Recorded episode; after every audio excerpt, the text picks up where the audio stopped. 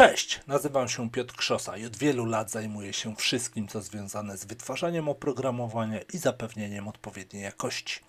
Aktualna sytuacja na rynku IT sprawiła, że zdecydowałem się zrealizować serię podcastów.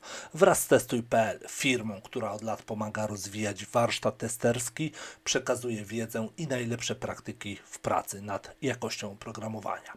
Podcasty dotyczą porad z zakresu testowania oprogramowania, rozwoju oraz trendów branży IT.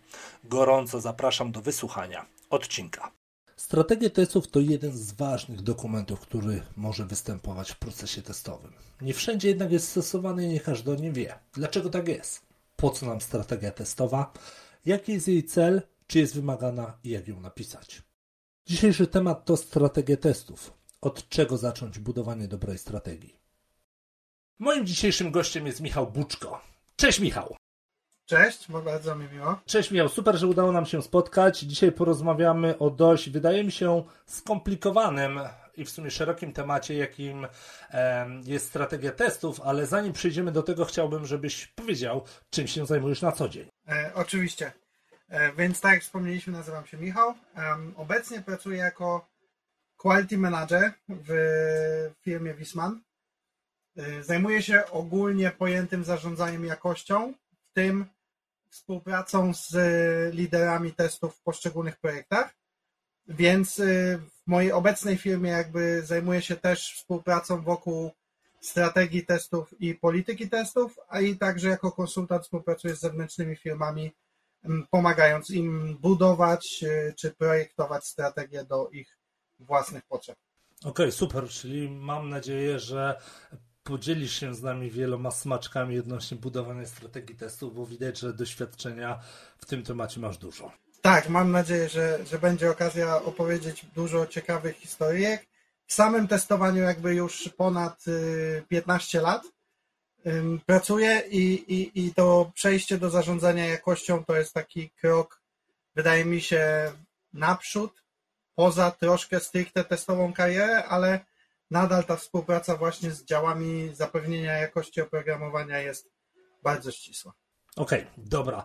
Słuchaj, chciałbym Ci zadać takie w zasadzie pierwsze pytanie na początek, bo strategia testów to nie jest coś, z czym każdy się mierzył.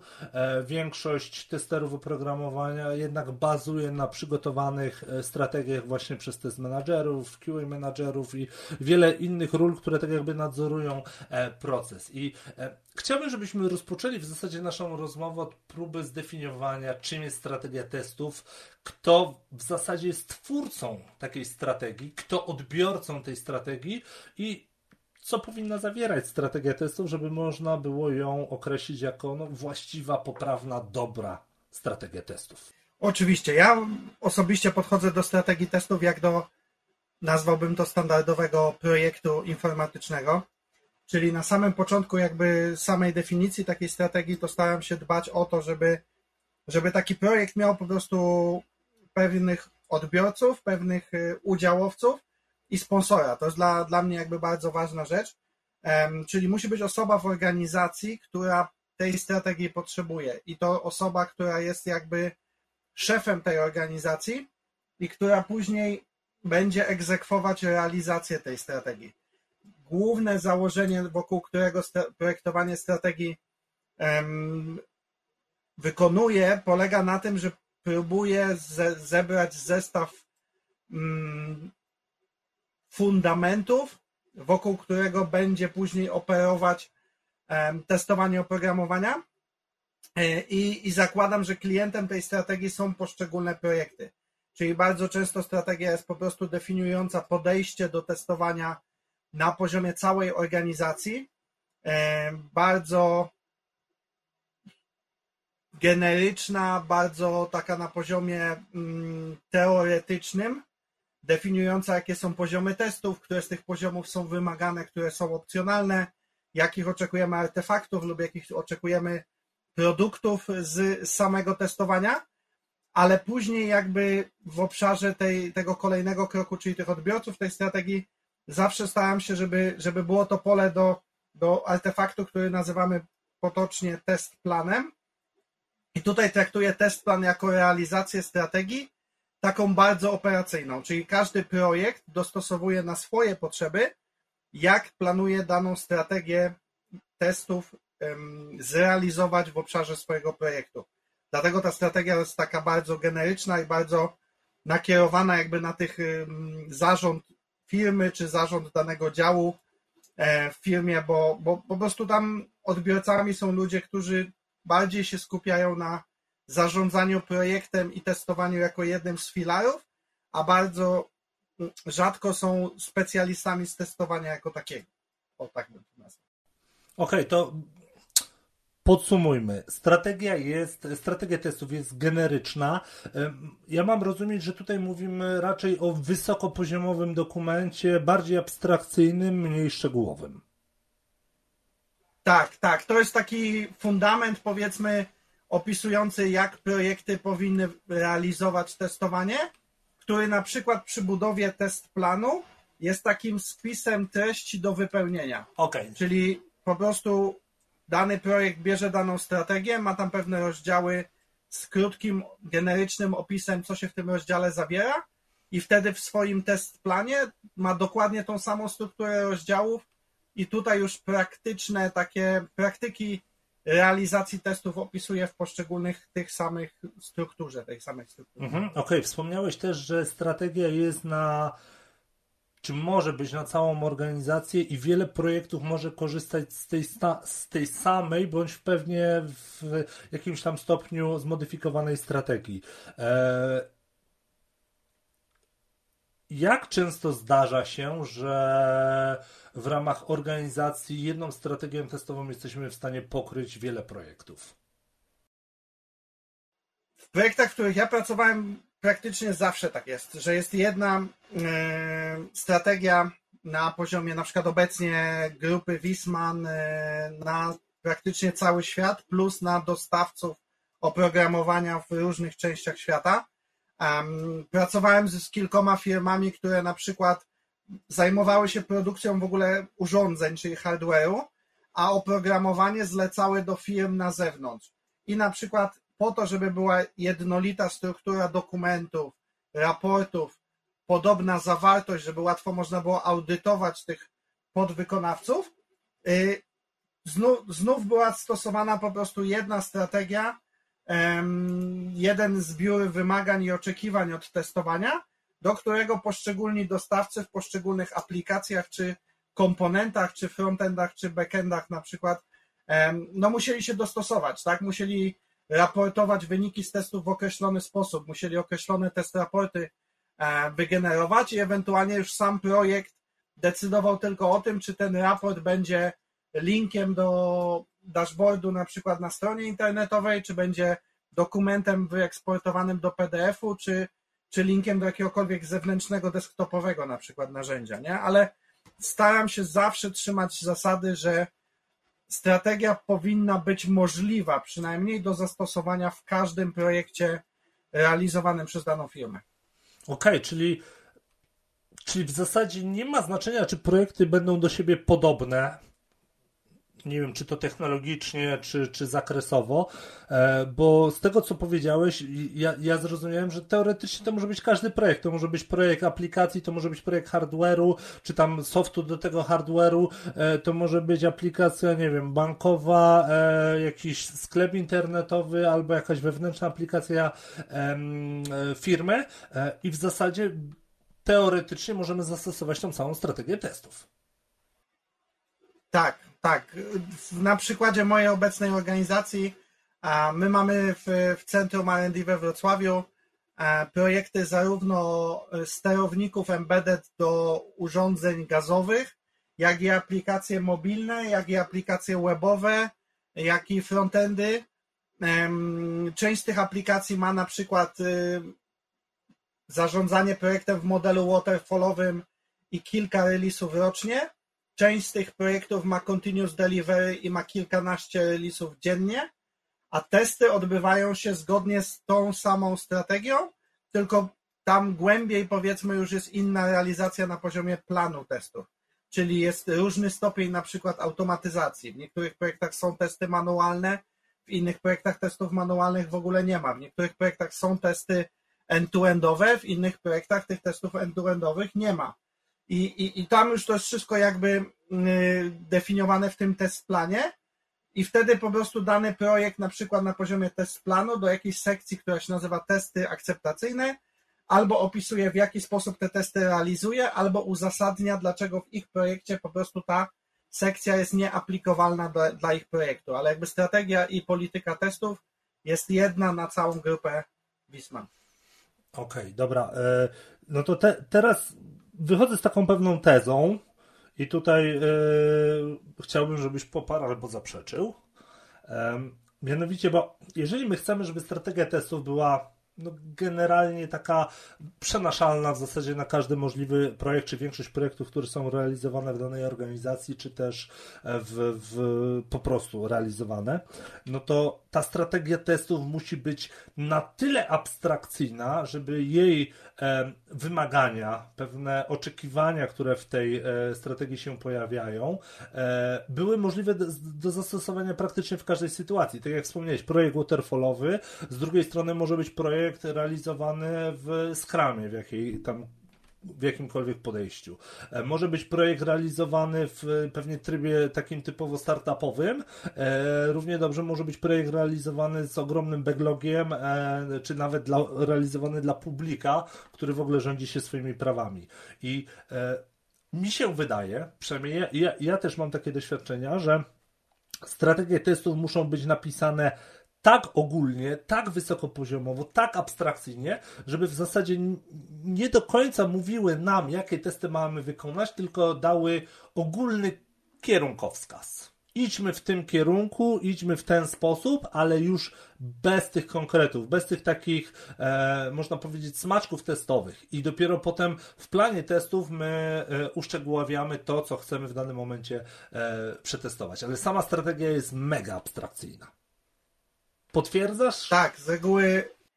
Tak, tak, w zupełności się zgadzam. Z reguły mamy podejście, w którym na przykład to, które ja stosuję, polega na tym, że ja w strategii opisuję, jakie istnieją poziomy testów i co się za tym poziomem kryje, oraz czy ten poziom w projektach y, w naszej firmie czy w organizacji, w której pracuję, jest opcjonalny czy obowiązkowy. I w zasadzie to jest tyle. Później dany projekt, czytając jakby definicję tego poziomu czy typu testów, zastanawia się, ok, czy ten e, typ czy poziom testów jest do zrealizowania w naszym projekcie. Jeśli tak, jeśli już teraz go realizujemy, to jakby w test planie opisujemy tą praktykę i tam są te wszystkie smaczki, używamy takiego narzędzia do automatyzacji, mamy takie podejście do continuous integration, mamy tak częste releasy, czy, czy, czy różne inne elementy jakby tego procesu testowego, lub jeśli ten element, czy ten poziom, czy typ testów jest po prostu nie do zastosowania w naszym projekcie, to po prostu uzasadniamy, dlaczego tego poziomu, jeśli on jest wymagany, nie stosujemy. Albo jeśli jest opcjonalny, to po prostu piszemy adnotację, ten poziom w naszym projekcie nie jest realizowany. I rzeczywiście to jest bardzo dokument z jednej strony abstrakcyjny, ale z drugiej strony bardzo ważne jest, żeby to był dokument dynamiczny. Czyli na przykład ja mam bardzo często, żeby nie skłamać kilka razy w ciągu roku, sesję jakby review tej strategii e, wspólnie z albo wszystkimi, albo wybranymi projektami. Chodzi o to, że jeśli tylko coś się deaktualizuje, albo projekt wyprzedza strategię, czyli wdraża jakiś nowy poziom testów, który w tej chwili strategii nie jest opisany, to żeby bardzo szybko jakby tą lukę uzupełnić. I ta strategia nie jest takim dokumentem, który powstaje raz w firmie i, i na zawsze już jest taki, jak żeśmy go opisali, tylko naprawdę co czasami kilka razy na kwartał, a na pewno kilka razy w roku są wprowadzane zmiany w tej strategii, mimo tego ogólnego, abstrakcyjnego poziomu, na którym ona jest opisana. Wiesz co, ja, ja teraz chciałbym y, przejść do takiego trudnego momentu, w, w projekcie, w którym mamy strategię testową, zaczynamy wykonywać, e, czy przygotowujemy się do testu, jeszcze ich nie wykonujemy, ale powiedzmy gdzieś tam pomału widać ten etap wykonywania testów i okazuje się, że strategia mówi nam o czymś, że powinniśmy pewne rzeczy robić, ale my, tak jak sam powiedziałeś, e, decydujemy się, że dany poziom testów nie będzie realizowany. I powiedz mi, co w sytuacji, kiedy mamy zdefiniowaną strategię testów, gdy, ma, gdy te, ta strategia testów opisuje pewne e, procesy, e, testy, e, pewne podejścia, działania, które powinny, czy mogłyby zostać wykonane, a my z nich w większości wypadków rezygnujemy. Tak naprawdę bierzemy, nie wiem, jakiś niewielki procent tego, co zostało zdefiniowane w strategii, a pozostałe rzeczy e, realizujemy samemu. Czy to jest podstawa w ogóle do przebudowania strategii testów, czy to jest jakiś po prostu przypadek, który nie mieści się w ramach danej strategii testów i po prostu e, wykonujemy w nim testy w jakiś taki indywidualny, inny sposób. Bo e, no dla mnie ta dynamika różnych projektów, podejść, e, zespołów, liczebności tych zespołów, e, e, to wszystko może wpływać na to, że dany projekt po prostu będzie inny. I daną strategię może nie będziemy w stanie tak jakby w pełnym zakresie, czy nawet w większym zakresie zastosować. I co wtedy? Pierwszy krok, od którego zawsze zaczynam współpracę z projektami, to jest to, że proszę projekty, żeby przygotowały test plan, który opisuje, w jaki sposób ten projekt realizuje strategię. I nie wymagam jakby zgodności test planu ze strategią, ale chcę, żeby test plan odzwierciedlał praktyki, które są w tym projekcie realizowane.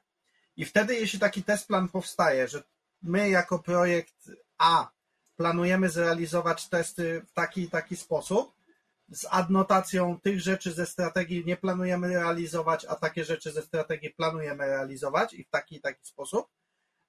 Staram się zbierać y, jakby odstępstwa, czyli y, jaki projekt w jakich fragmentach nie jest zgodny ze strategią lub z jakich elementów strategii po prostu świadomie rezygnuje poprzez odpowiednie tego uzasadnienie.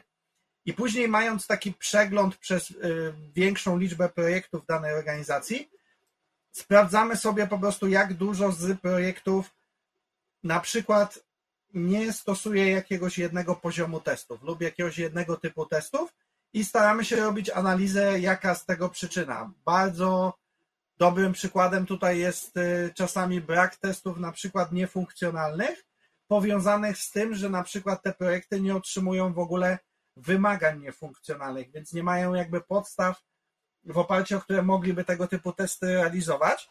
I jeśli uznajemy, że pewne elementy strategii przestają być stosowane w projektach nie jako wyjątek, tylko już jako reguła, bo po prostu organizacja pewnych rzeczy e, nie wspiera, no to to jest to miejsce, gdzie, tak jak mówię, e, ważny jest ten sponsor, bo wtedy ja jakby wracam do, do osoby, która mi zleciła przygotowanie strategii znajduje po prostu tą lukę w procesie, to tak nazwijmy, że na przykład nie ma testów niefunk- y, wymagań niefunkcjonalnych. I, I pytam po prostu tego sponsora, czy idziemy w kierunku, że zaczniemy w procesie software developmentu albo software e, engineeringu, czy tam definiowania wymagań, zaczniemy definiować te wymagania niefunkcjonalne, czy uznajemy, że to jest zasada w tej firmie, że tych wymagań niefunkcjonalnych nie ma i po prostu usuwamy na przykład taką sekcję z test strategii. I wtedy test plan nie musi uzasadniać, dlaczego nie przestrzega tej sekcji, bo uznajemy po prostu, że w strategii ta sekcja nie jest aplikowalna. I to jest ten moment właśnie, żeby ta strategia była dynamiczna, czyli że ta zmiana może zajść, zajść w obu kierunkach. Czasami w strategii nie mamy w ogóle podejścia na przykład do testów bezpieczeństwa i nagle w jednej czy dwóch projektach pojawia się temat wymagań bezpieczeństwa i wtedy możemy wyśledzić to, że to jest w test planach opisane i że powinniśmy w strategii mieć spójne podejście na przykład do bezpieczeństwa. Nie? I, I tam ta dynamika jakby w obie strony działa, czyli strategia może rosnąć, ale może się też kurczyć. Wiesz co, nasuwa mi się kolejna wątpliwość i myślę, że to będzie ważne pytanie. Czy w takim razie strategia jest testów jest wymagana w projekcie, albo czy w każdym projekcie jest wymagana? Od czego to będzie zależeć? Wydaje mi się, że nie jest wymagana. E, wydaje mi się, że strategia to jest coś, co jest potrzebne, kiedy dążymy do uspójnienia praktyk czy procesów testowych pomiędzy projektami. Jeśli mamy zaufanie do projektów, że one są w stanie realizować testy w optymalny sposób dla siebie i akceptujemy to, że ten proces nie będzie spójny na poziomie organizacji czy na poziomie danego business unitu, to według mnie wystarczają w zupełności na przykład test plany per projekt. I wtedy po prostu opisujemy tylko elementy takiej praktyki testerskiej w danym projekcie i dzięki temu każdy, każda osoba monitorująca te projekty wie, w jaki sposób testy są w tym projekcie realizowane, ale nie wymaga od tych projektów jednego spójnego podejścia do testów. Strategia to jest bardziej moment, w którym chcemy w wielu projektach jednocześnie, który każdy ma swój test plan, zrobić pewne taką spójność tych elementów, żeby na przykład dobre praktyki z poszczególnych projektów e, z łatwością wdrażać w innych projektach. Czyli jak jeden projekt już zacznie robić testy wydajnościowe i opiszemy w strategii, jak chcielibyśmy, żeby projekty realizowały testy wydajnościowe na tym ogólnym poziomie, to dajemy pewien zalążek do zastanowienia się innym projektom, może wy też powinniście to robić. Nie? Kiedy nie robimy strategii i bazujemy tylko na test planach, to tutaj troszkę zakładamy, że projekty albo będą się same uczyć od siebie, albo będą uczyć się na błędach. I, i nie narzucamy z góry jakby żadnych takich wspólnych podejść. A w takim razie od czego zależy to, czy dana organizacja będzie stosowała e, strategię. Myślisz, że to wpływ na, na tą stosowalność, budowę strategii testowej dla organizacji ma jej dojrzałość, ma jej wielkość, ma, nie wiem, kompetencje menadżera testów, czy tam e, menadżera jakości, który jest w tej organizacji e, zatrudniony? Od czego to może zależeć, że w jednych organizacjach, nawet dużych, e, tych strategii nie ma, a w innych dużych albo mniejszych takie strategie już są? Wydaje mi się, że to jest złożony temat. W sensie bardzo często strategia testów to jest oczekiwanie na poziomie wyższego managementu, nie, nie poszczególnych projektów. Jakby projekty bardzo często im wystarcza test plan, czy test managerom na przykład, czy project managerom, czy product ownerom, czy, czy list y, managerom na przykład. Wydaje mi się, że wystarczają test plany i to, jakie tam widzą, jakie artefakty powinni się w których etapach projektu spodziewać, ale bardzo często, kiedy już dochodzimy do takiego poziomu, powiedzmy, dyrektora działu IT całego, albo dyrektora, tak jak u nas w firmie, na przykład szefów całego centrum R&D we Wrocławiu lub szefów mm, działu mm, rozwiązań klimatycznych, grzejących i chłodzących na przykład, i tam mamy ludzi, pod których podlegają zarówno działy wytwarzające software jako aplikacje klienckie, czy aplikacje instalatorów, czy hardware, czy, czy oprogramowanie embedded do sterowników. I, I oni nagle potrzebują monitorować jakby wiele odnóg, czyli na przykład wprowadzamy przykładowo jako firma Wisman nowy model pompy ciepła.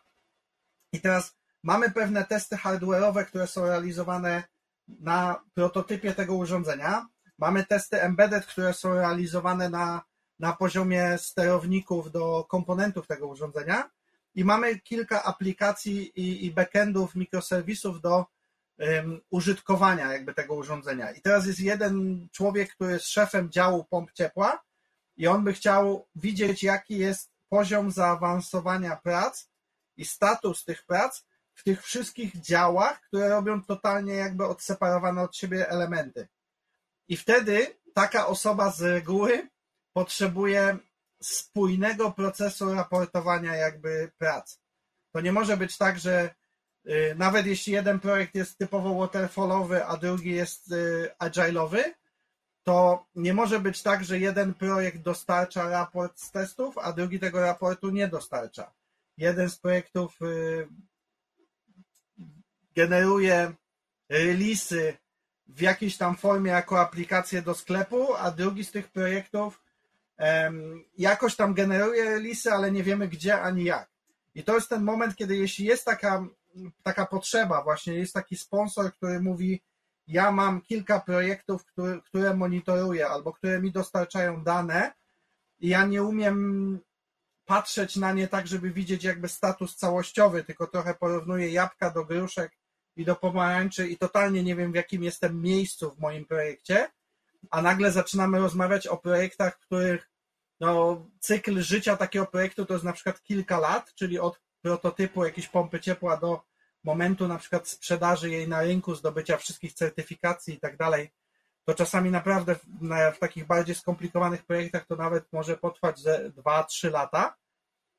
No to to jest ten moment, kiedy ta osoba jako pierwsza zawoła mnie czy kogokolwiek innego i powie, że on potrzebuje dla takiej linii produktowej, na przykład jak pompy ciepła, mieć jeden spójny proces, żeby wiedzieć na przykład jak przebiegają testy i czego może się po tym projekcie spodziewać. I, i z reguły to są te miejsca startowe, e, kiedy taka osoba zaczyna szukać kogoś, kto stworzy dla niego strategię testów, która między innymi na przykład opisze strategię raportowania, która opisze, jeśli wszystkie z tych projektów zgłaszają błędy i mają pewną hierarchię priorytetów, to co który priorytet oznacza i jakie dla projektu ma skutki otwarty błąd o takim czy innym priorytecie na przykład i tego typu rzeczy.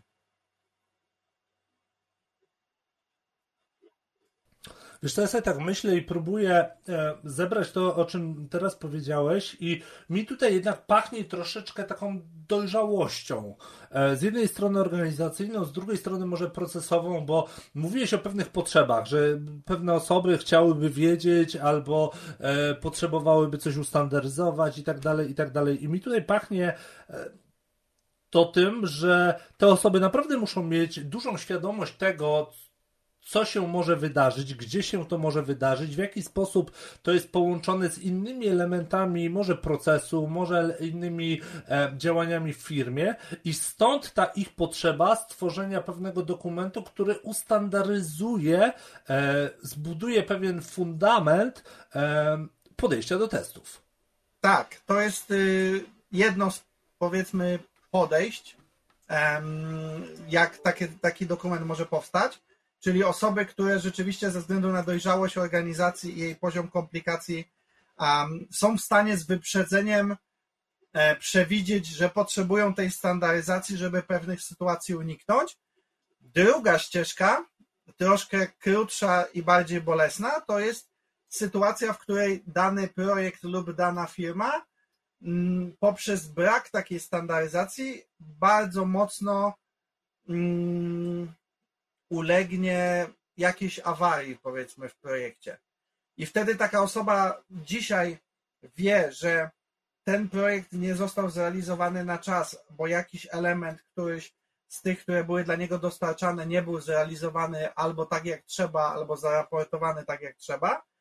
I na zasadzie uczenia się na własnych błędach wpada na pomysł, to jeśli mi się powtórzy taka sytuacja, to ja chciałbym nie wiedzieć o tym w dniu, kiedy się wywróciłem, tylko być w stanie to przewidzieć z tygodniowym albo z miesięcznym wyprzedzeniem. I to jest z reguły to, że wtedy robimy analizę, na przykład e, root cause analysis pod kątem, co było przyczyną e, tego, że się wywróciliśmy. I to jest pierwszy zalążek do takiej standaryzacji, e, jak stworzyć system monitorowania i sygnalizowania powtórki tej sytuacji. I to jest z reguły pierwszy rozdział albo w strategii dostarczania oprogramowania, albo w strategii testowania, albo w strategii zarządzania projektem. Nie? I, I potem już to po prostu frunie. Okej, okay, rozumiem. Dobra. Słuchaj, y, przejdźmy może teraz do, do trudnej sytuacji, którą no, czasem trzeba pokonać. A mianowicie sytuacji, w której nie wiemy nic o projekcie, nie mamy za super dużo doświadczenia, a spada na nas zadanie przygotowania strategii.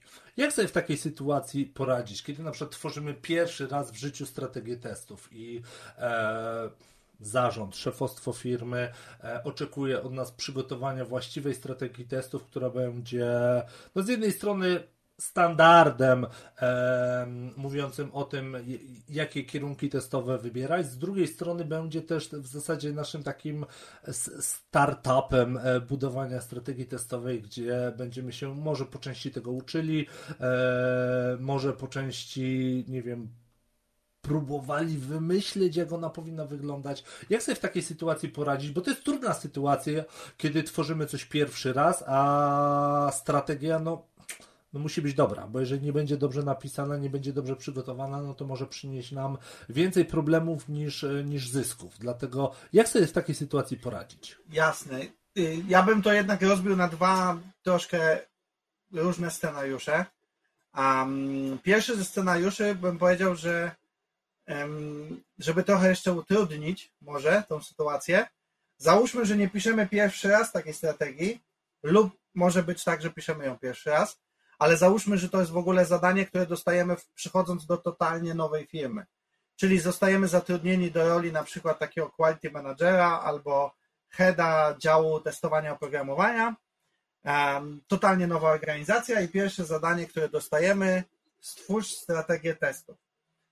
To jest takie miejsce, które bardzo często konsultanci, ja też jako konsultant, mi się zdarza jakby w to trafić, no bo wtedy może znam dobre praktyki, może pisałem już wcześniej strategię, ale totalnie nie znam danej firmy.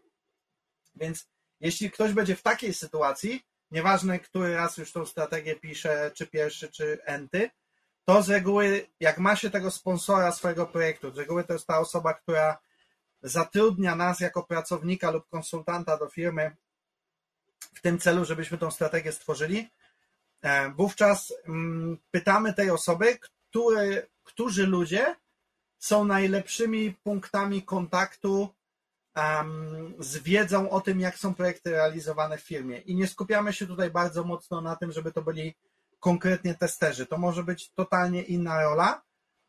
Byleby chodziło o to, żeby to był człowiek, który zna ludzi w różnych projektach. I wtedy jakby zaczynamy pisanie strategii od tego, że zaczynamy współpracę z tą jedną osobą, która pomaga nam jakby, kiedy chcemy przejść do zbudowania jakiejś bazy wiedzy o jednym czy drugim projekcie, to ta osoba powie nam, do kogo w tamtym projekcie się odezwać, że to nie zawsze będzie szło przez project managera i on nam da wolnego testera, który nie ma w tej chwili zadań i akurat będzie e, mógł nam coś tam poopowiadać, tylko oni będą z reguły znali tych ludzi o najlepszej takiej wiedzy praktycznej. I to, co wtedy staram się robić, to jest sytuacja, w której e, proszę dane projekty o to, żeby opisały najpierw test plany swoje. Czyli staram się przygotować być może w oparciu o template ISTQB, być może o jakiś inny template, który gdzieś tam już sam zastosowałem w praktyce w jakichś projektach. E, proszę ich, żeby opisali e, test plany, jakby jak oni realizują testy w swoim projekcie, nie zwracając uwagi w ogóle na to, czy strategia istnieje, czy nie istnieje. I wtedy pierwszym krokiem do budowania strategii jest wyłapanie punktów wspólnych z używanych w poszczególnych projektach i zbudowanie pierwszej wersji strategii jako opisanie stanu obecnego, czyli opisanie jak, jakie poziomy testów i w jaki sposób są obecnie w tej firmie realizowane. I wtedy dopiero w drugim kroku jakby staram się szukać, czego w tej strategii z opisu stanu obecnego brakuje, ewentualnie gdzie tutaj możemy pomóc im coś usprawnić.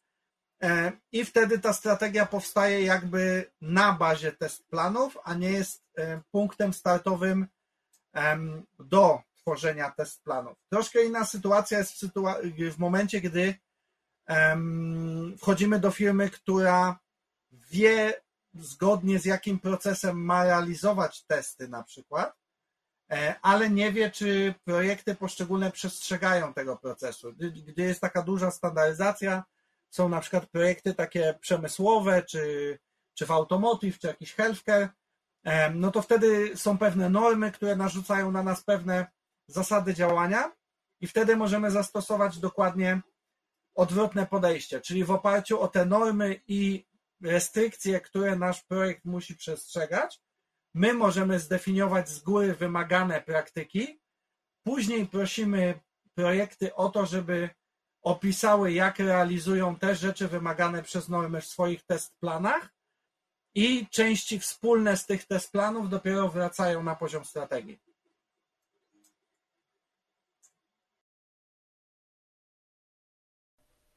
Okej, okay. ja, ja to doskonale rozumiem i teraz chciałbym Ci zadać bardzo trudne pytanie. Na pierwszy rzut oka może być łatwe, ale wydaje mi się, że takie nie jest, bo to, czym przed chwilą mówiłeś, yy, mocno wskazuje na to, że żeby napisać strategię, no jednak trzeba mieć pewną dojrzałość, pewną wiedzę, pewne kompetencje. E, trzeba być w pewnym sensie e, ułożonym w procesie jakości. Wiedzieć o zależnościach w procesie jakości, wiedzieć na co spojrzeć, z kim porozmawiać, e, wiedzieć co na co wpływa, żeby tak jakby ta strategia powstała. I ja, ja odbieram Twoją wypowiedź e, właśnie jak taką, że e, strategia może być napisana w różnych sytuacjach, będzie to łatwiejsze, trudniejsze, ale nie oszukujmy się, osoba pis pisząca tą strategię e, musi coś wiedzieć. To nie może być e, e, raczej junior. I zmierzam właśnie do mojego trudnego pytania. Czy myślisz, że osoby z niewielkim doświadczeniem, nie chcę ich szufladkować jako juniorzy, bo to nie o to chodzi, e, to jest jakiś tam poziom stanowiska, bardziej chodzi o to, że z niewielkim doświadczeniem, e, takie, które no, nie zbudowały jeszcze pewnej takiej swojej dojrzałości procesowej e, w testach. Czy myślisz, że takie osoby są w stanie napisać strategię testową, czy jednak strategia testowa jest e, raczej do napisania e, przez te bardziej doświadczone osoby, takie, które no, w testach, w procesie testowym, czy w procesie w ogóle jakości są od dłuższego czasu? Zdecydowanie y, uważam, że taką strategię testową powinny pisać osoby o dużym doświadczeniu w, w procesie testowania, czy du, dużym doświadczeniu od strony e, praktycznej, e, jeśli chodzi o testowanie. Wiem, że czasami w firmach jest takie podejście, że mamy kogoś w firmie, kto jest testerem, w zasadzie może ma trochę wolnego czasu, to próbujemy jako menedżer go challenge'ować, słuchaj, to spróbuj napisać strategię i zobaczymy, co z tej strategii wyjdzie i, i jak ona będzie wyglądała. Ja generalnie jestem przeciwnikiem tego, żeby e, testerzy sami, powiedzmy o średnim doświadczeniu czy niewielkim doświadczeniu, zgadzali się i obiecywali swoim przełożonym, że napiszą strategię w momencie, kiedy jest to dla nich jakieś e, bardzo duże wyzwanie, no bo dosyć łatwo jest powiedzmy obiecać e, dostarczenie czegoś, co będzie nie do dowiezienia przy naszym małym doświadczeniu, ale uważam, że jedną z rzeczy, którą mało firm wykorzystuje, a przynajmniej mało razy wykorzystują jakby ludzie z działu testów, dużo częściej bardzo doświadczeni menadżerowie w różnych firmach o tym myślą, to jest właśnie współpraca na przykład z zewnętrznym konsultantem. Uważam, że to jest fajna furtka, żeby na przykład, ok, damy jakiemuś testerowi w naszej firmie zadanie napisz strategię, ale na przykład zatrudnimy totalnie z zewnątrz konsultanta, który będzie dedykowanym mentorem dla takiego testera, który ma mega wiedzę na przykład z testowania z innych organizacji i z innych procesów i ten konsultant będzie tylko i wyłącznie zatrudniony na przykład jako mentor właśnie e, tego naszego testera, który tą strategię ma utworzyć. E, I wtedy na przykład taki mentor nie musi być zatrudniony na jakiś pełny etat i na jakiś nie wiadomo jak długi czas. Tylko to jest naprawdę podejście do tego jako do projektu są ludzie, którzy pracują i ja też z niektórymi firmami na takich zasadach współpracowałem, że na przykład byłem dostępny dla mm, pracownika tej firmy, który budował tą strategię wspólnie ze mną, na przykład na 10 godzin tygodniowo gdzie spotykaliśmy się w różne dni, w różnych godzinach, czasami we dwójkę, czasami z jakimś projektem jako w większym gronie. No i po prostu przez okres 6 czy 8 miesięcy mieliśmy za zadanie e, na przykład taką strategię zbudować. I wtedy ja nie byłem takim dużym kosztem dla tej firmy e, z perspektywy kosztu jakby wytwarzania tej strategii, bo nie byłem takim pełnoetatowym pracownikiem, ale z drugiej strony moje całe doświadczenie w tą strategię zostało przelane i finalnie na końcu ten człowiek, którego ja byłem mentorem, wiedział też, jak później ustawić sobie proces powtarzalnego review tej strategii, aktualizacji tych strategii. No i w zasadzie te, te, ci ludzie teraz pracują przy tych strategiach, które razem stworzyliśmy już samodzielnie. No i są w zupełności za te strategie odpowiedzialni i, i, i jakby doświadczenie, które przez ten rok czy dwa lata nabyli, też y, pomogły im we własnym rozwoju. I z punktu widzenia tych organizacji to nie było tak kosztowne, jak na przykład zatrudnienie, nie wiem, mnie na pełny etat, żebym ja w te 4-5 miesięcy nauczył się tej firmy i napisał dla nich strategię. Tu było dużo prościej, bo strategię pisał człowiek, który tą firmę już znał od podszewki, ale na przykład nie miał tego doświadczenia procesowego, które jakby ja mu pomogłem e, dodać. To, o czym mówiłeś na początku, ta sytuacja, gdy mamy mniej doświadczonego e, testera oprogramowania, który, na którego spada to zadanie napisania strategii testowej, dla mnie to jest doskonale znana sytuacja. Wielokrotnie widziałem wiele firm, czasem software house'ów, czasem e, firm produktowych, gdzie był jeden tester oprogramowania e, i ktoś nagle w firmie, może w zarządzie, może w jakimś managemencie wpadł na pomysł, że przydałaby się nam strategia testowa, bo gdzie indziej mają strategię testową, testy im się fajnie układają, zróbmy i my.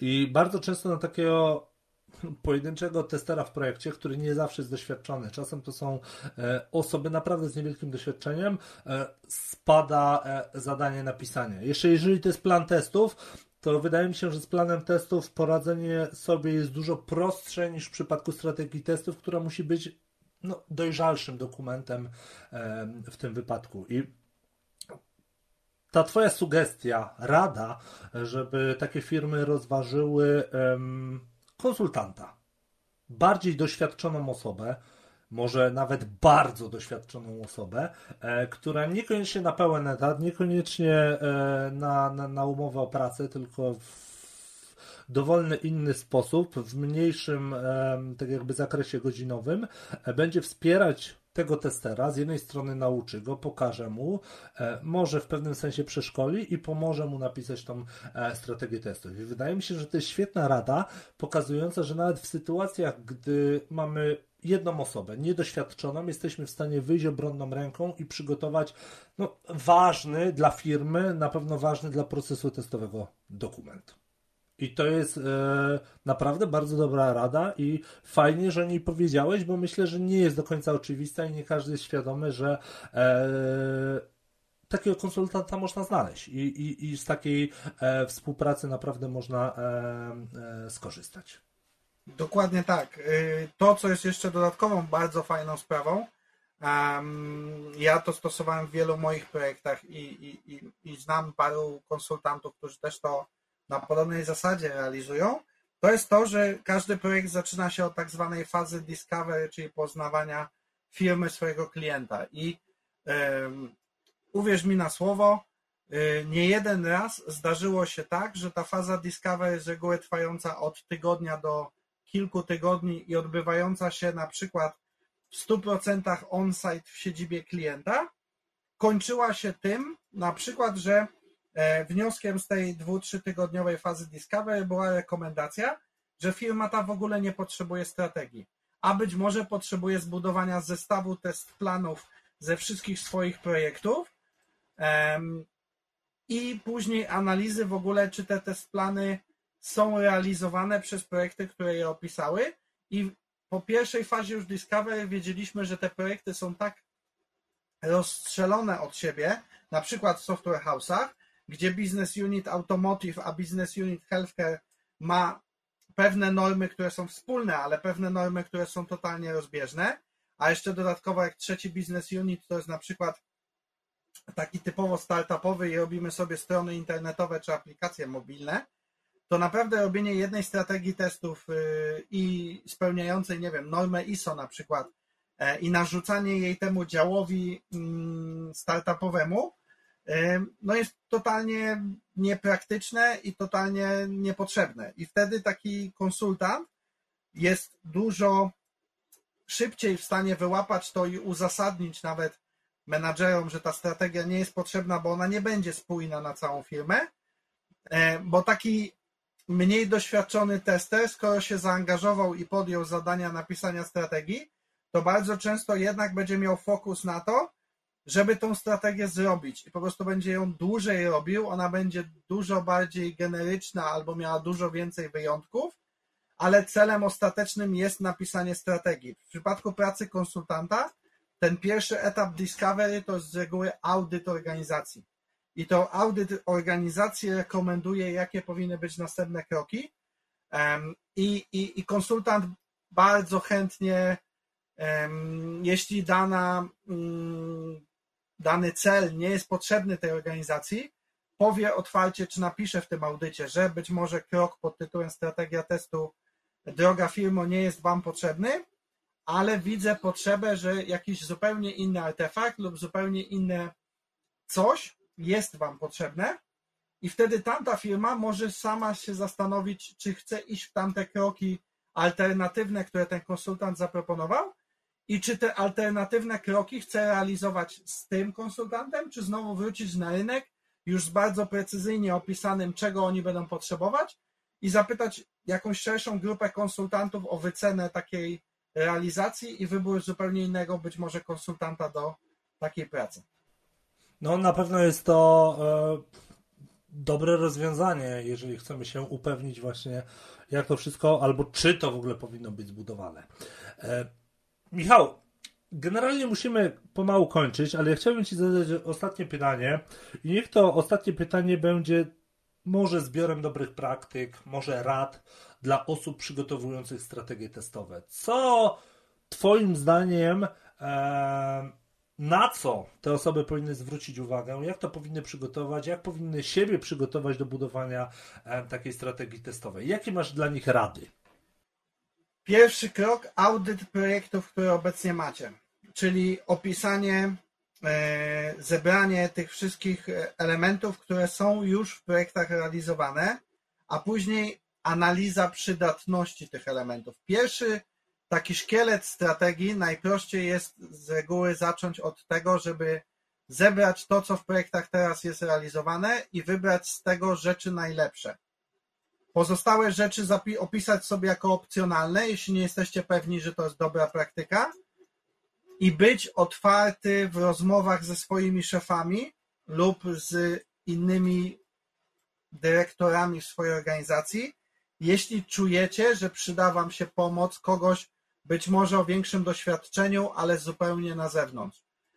Bardzo dużo firm nie myśli w ogóle o tym, żeby na przykład takiego konsultanta do siebie zatrudnić, dlatego że nie wie, że w ogóle są ludzie, którzy się takim konsultingiem zajmują i myśli, że wtedy to zawsze kończy się tym, że trzeba zatrudnić na pełen etat super doświadczonego i super drogiego test managera i wymyśleć dla niego plan zajęć na najbliższy rok, dwa albo trzy.